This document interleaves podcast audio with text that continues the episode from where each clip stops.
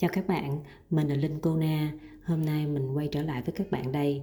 Vậy là hơn một tháng rồi đó, mình không có thời gian để làm những cái podcast để gửi cho các bạn. Bởi vì trong giai đoạn này mình vừa tập trung dạy học và à, viết quyển sách số 5 về nghề môi giới bất động sản.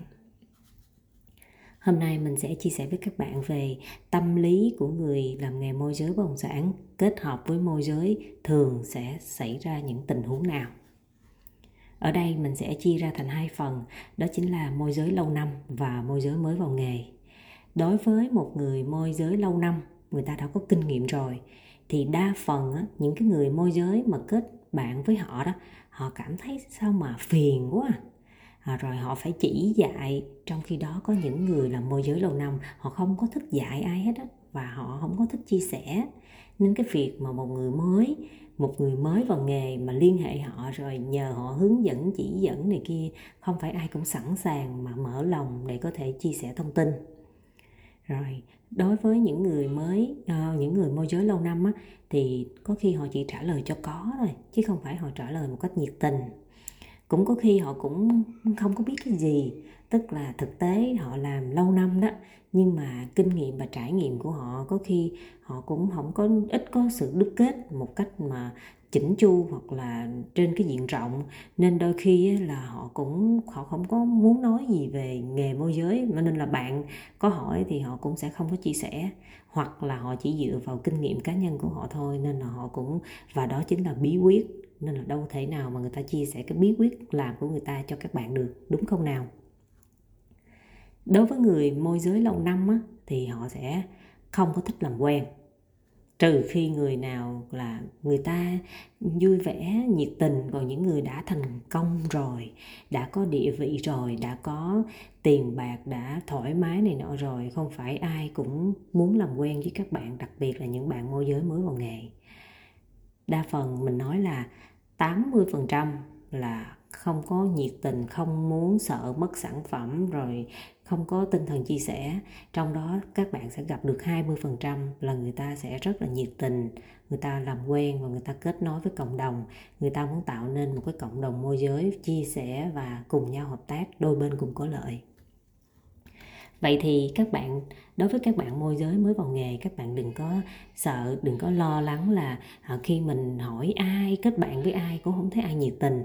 Vậy thì sẽ có những người người ta sẽ nhiệt tình đang chờ bạn đấy. Thì bạn hãy kết bạn nhiều thêm nữa, các bạn sẽ gặp. Trường hợp thứ hai là môi giới mới vào nghề sẽ cảm thấy như thế nào? Chắc chắn rồi, bạn sẽ cảm thấy vô cùng khó khăn. Hỏi ai? Ai hỏi trả lời như thế nào? Ôi, thật sự là rất là lan man. Và đôi khi các bạn cũng khó khăn đó, nhưng mà các bạn không có hình dung được khó khăn nó là cái gì để hỏi. Ừ, bạn đã trải qua rồi thì bạn sẽ hiểu là có những lúc mà mình khó khăn, nhưng mà thay vì mình biết được là cái khó khăn của mình nó chính xác là cái gì thì rất dễ để hỏi, đúng không? Nhưng có những lúc bạn quá nhiều khó khăn và bạn bạn mơ hồ luôn rồi môi giới mới vào nghề sẽ cảm thấy là gì? Không có biết tin ai, tin tưởng ai, liệu người đó có đáng tin hay không? Rồi liệu mình chia sẻ với họ đó là họ có họ có đánh giá mình hay không?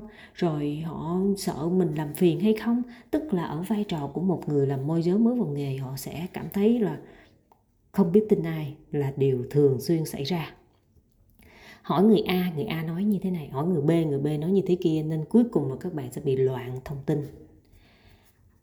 Rồi kế tiếp là các bạn không biết có nên hỏi không?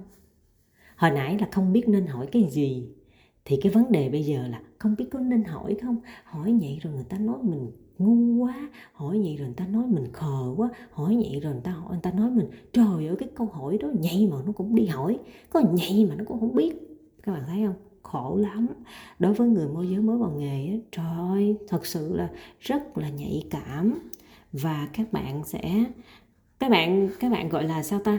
Tại vì khi mà các bạn à, mua những quyển sách môi giới nghề môi giới bất động sản do linh cô nào viết các bạn có à, để lại những cái phản hồi về quyển sách đó thì có những bạn nói là chị linh em không ngờ. Tự nhiên trong cái lúc mà em không biết ai là bạn tự nhiên em tìm được cái quyển sách của chị em cảm thấy thật sự đó là cái người bạn của em vậy đó nên là tự nhiên các bạn chia sẻ và nói ra và trong quá trình mình dạy học thì mình thấy cái điều này là cái điều mà thường xuyên gặp nên là mình chia sẻ lại cho các bạn.